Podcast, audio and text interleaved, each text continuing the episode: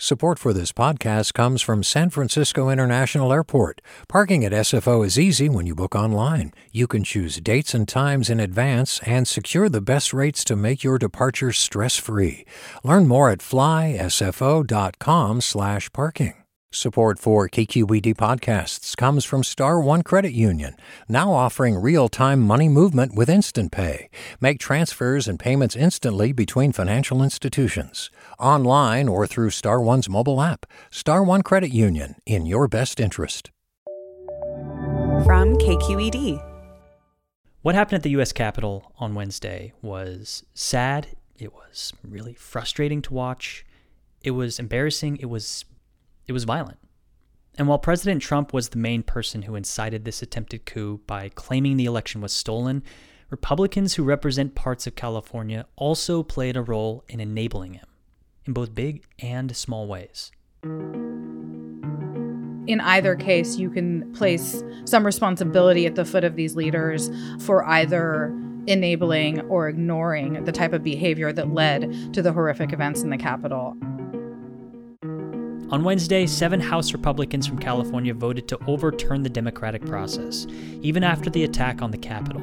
So today, we're going to talk about the California Republicans in Congress who've supported President Trump's attacks on our democracy or just tried to ignore them. I'm Devin Katayama. Welcome to the Bay.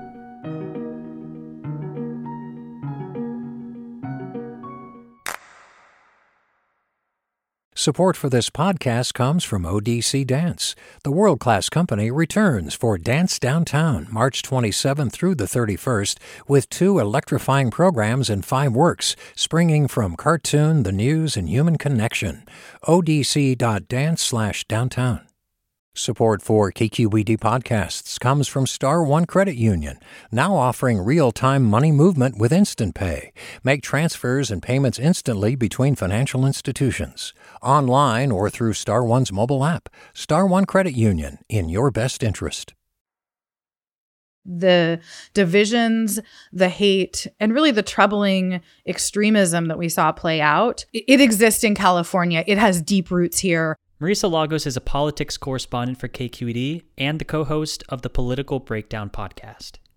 Some of the organizers of things going back to Charlottesville are from California. And, and I think we need to be very aware of that uh, because at the end of the day, Trump is going to leave office, but those factions of the right are not going anywhere.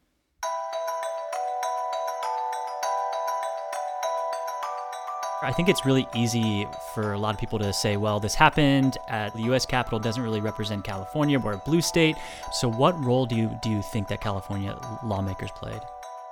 Republican lawmakers in California have either supported President Trump throughout his 4 years in office and really enabled him or have largely stayed silent. And so I think that in either case, you can place some responsibility at the foot of these leaders um, for either enabling or ignoring the type of behavior that led to the horrific events in the Capitol on Wednesday. And why is that important to look at California lawmakers when it comes to accountability? These are our leaders. We elect them to be leaders. Um, you know, I know that we live in a nation where party politics rules, but at the end of the day, whether you're a Republican or Democrat or independent shouldn't matter when it comes to protecting our democracy, upholding its principles. Um, and particularly, we talk about the fundamental of free and fair elections, which just underpins everything we do. I mean, I, I think other than the First Amendment, I can't think of a more um, important part of it. Whether it's somebody like House Minority Leader Kevin McCarthy standing by the president, or it's people like Devin Nunes who are defending him on Fox News, it, it all kind of adds up to the mess we really saw play out in the Capitol.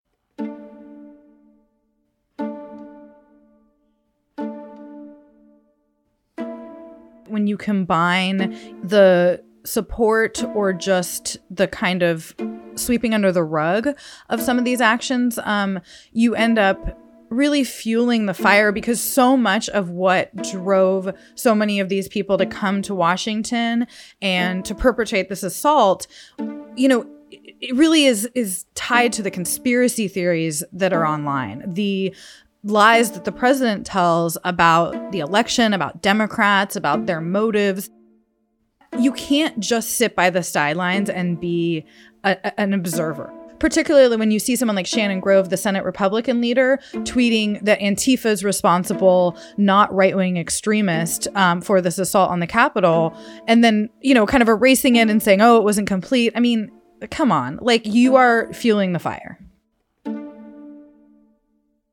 So, what were congressional Republicans from California saying in the lead up to the vote to certify the results on Wednesday? Again, we've seen a real kind of mix of responses. Um, you have had Kevin McCarthy, the minority leader, just really stand with Trump. Uh, you did see Tom McClintock, very conservative member from the greater Sacramento area, speak out against it. He was the only GOP member in the California delegation to actually vote against overturning the Arizona results. The thing that I've seen as a member of the media most over the past four years is often just ducking the question. Ducking the question has kind of been like, a thing that politicians have done in the past. But what you're saying is, in, in this moment, ducking the question and and not saying either how you feel or, or what you stand for is actually harmful and actually has led also to what happened on Wednesday.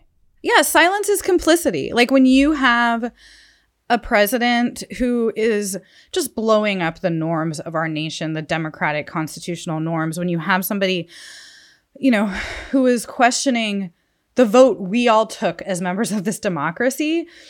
Um, you know, I just don't think you get credit because in the final hours of his presidency, you broke with him, or especially when you've stayed silent this whole time. There's so much fear among the Republican establishment about alienating Trump's base that it seemed like they were willing to just kind of roll over. And I think that that's true for many Republicans in California as well. Well, let's talk about uh, California's Republican um, delegates in Congress. How did members of California's Republican congressional delegation vote on overturning the results of the election on Wednesday? So, seven members of the delegation did a vote to overturn Arizona's electoral slate. Ken Calvert, Mike Garcia, Darrell Issa, Doug LaMalfa, Kevin McCarthy, Devin Nunes, and Jay Obernolte.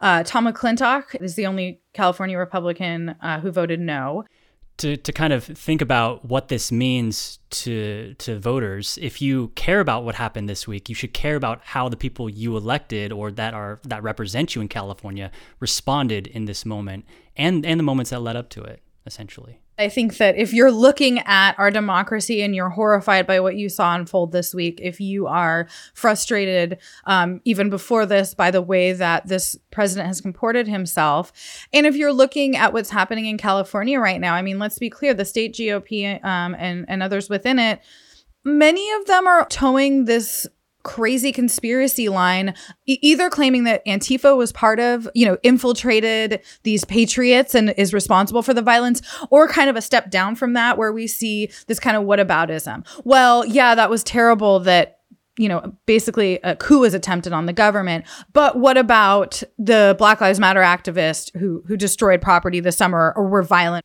Even that to me speaks to this kind of fear of the base and this willingness to kind of go along with a, a narrative that is convenient for them essentially politically because you you're trying to have it both ways when you do that What whataboutism. Well, I know on Wednesday it was a, it was a line. It felt like a line for a lot of Republicans. What have California Republicans said in response to the attack that happened on Wednesday?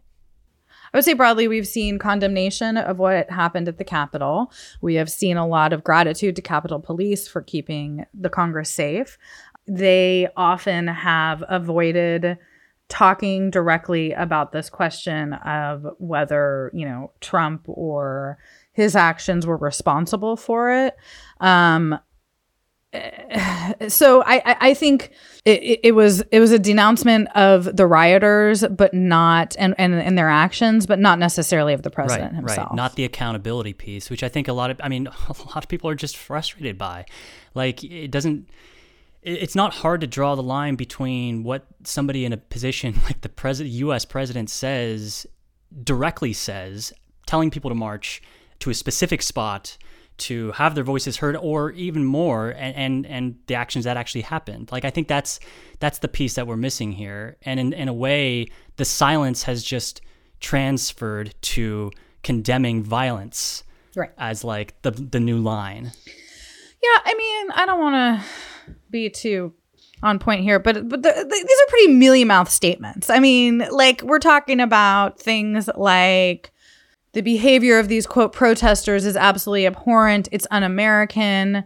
We're better than this. Um, okay, but like, you know, that is not a full condemnation of the sort of kaleidoscope that we saw unfold, starting with Trump and, and his personal lawyer, Rudy Giuliani, speaking to this crowd and encouraging them to march on the Capitol. Um, you know, the the statement I've seen nothing from any of these representatives talking about what Trump did say when he told the the crowd that he loves them um, and and rioters, but to please go home. I mean, it is, I think the ultimate in political trying to kind of have your cake and eat it too.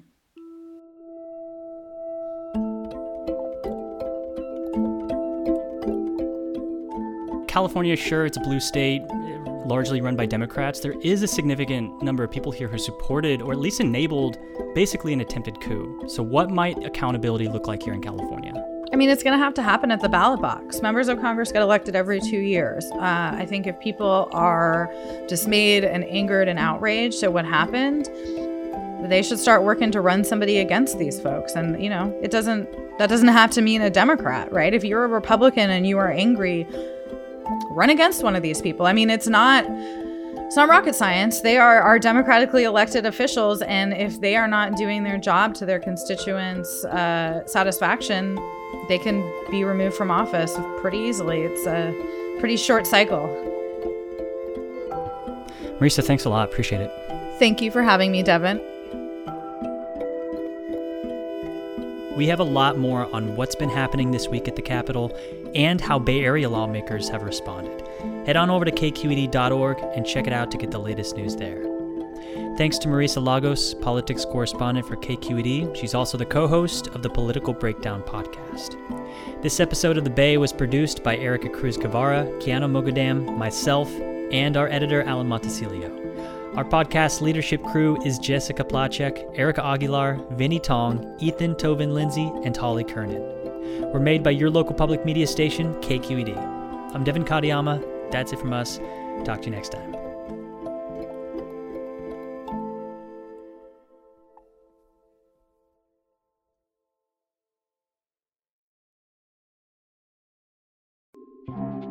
A young correctional officer. He said it was the most dangerous prison in California. Forced to make a choice fulfill his oath or back his fellow officers. Recognize the badge of my office. I'm Sukey Lewis from KQED Podcasts comes On Our Watch Season 2, New Folsom. A story about who gets hurt when the system that promises to keep us safe is bent on protecting itself. Find it wherever you listen to podcasts. Hi, I'm Tyler Foggatt. Join me and my colleagues as we go beyond the headlines and deepen your understanding of the forces shaping our world today on The Political Scene, a newly updated podcast from The New Yorker. With episodes three times each week, The Political Scene accesses the sharpest minds in politics for insight and analysis about everything, from abortion rights to the war in Ukraine. Make sure you're following The Political Scene, available now wherever you get your podcasts.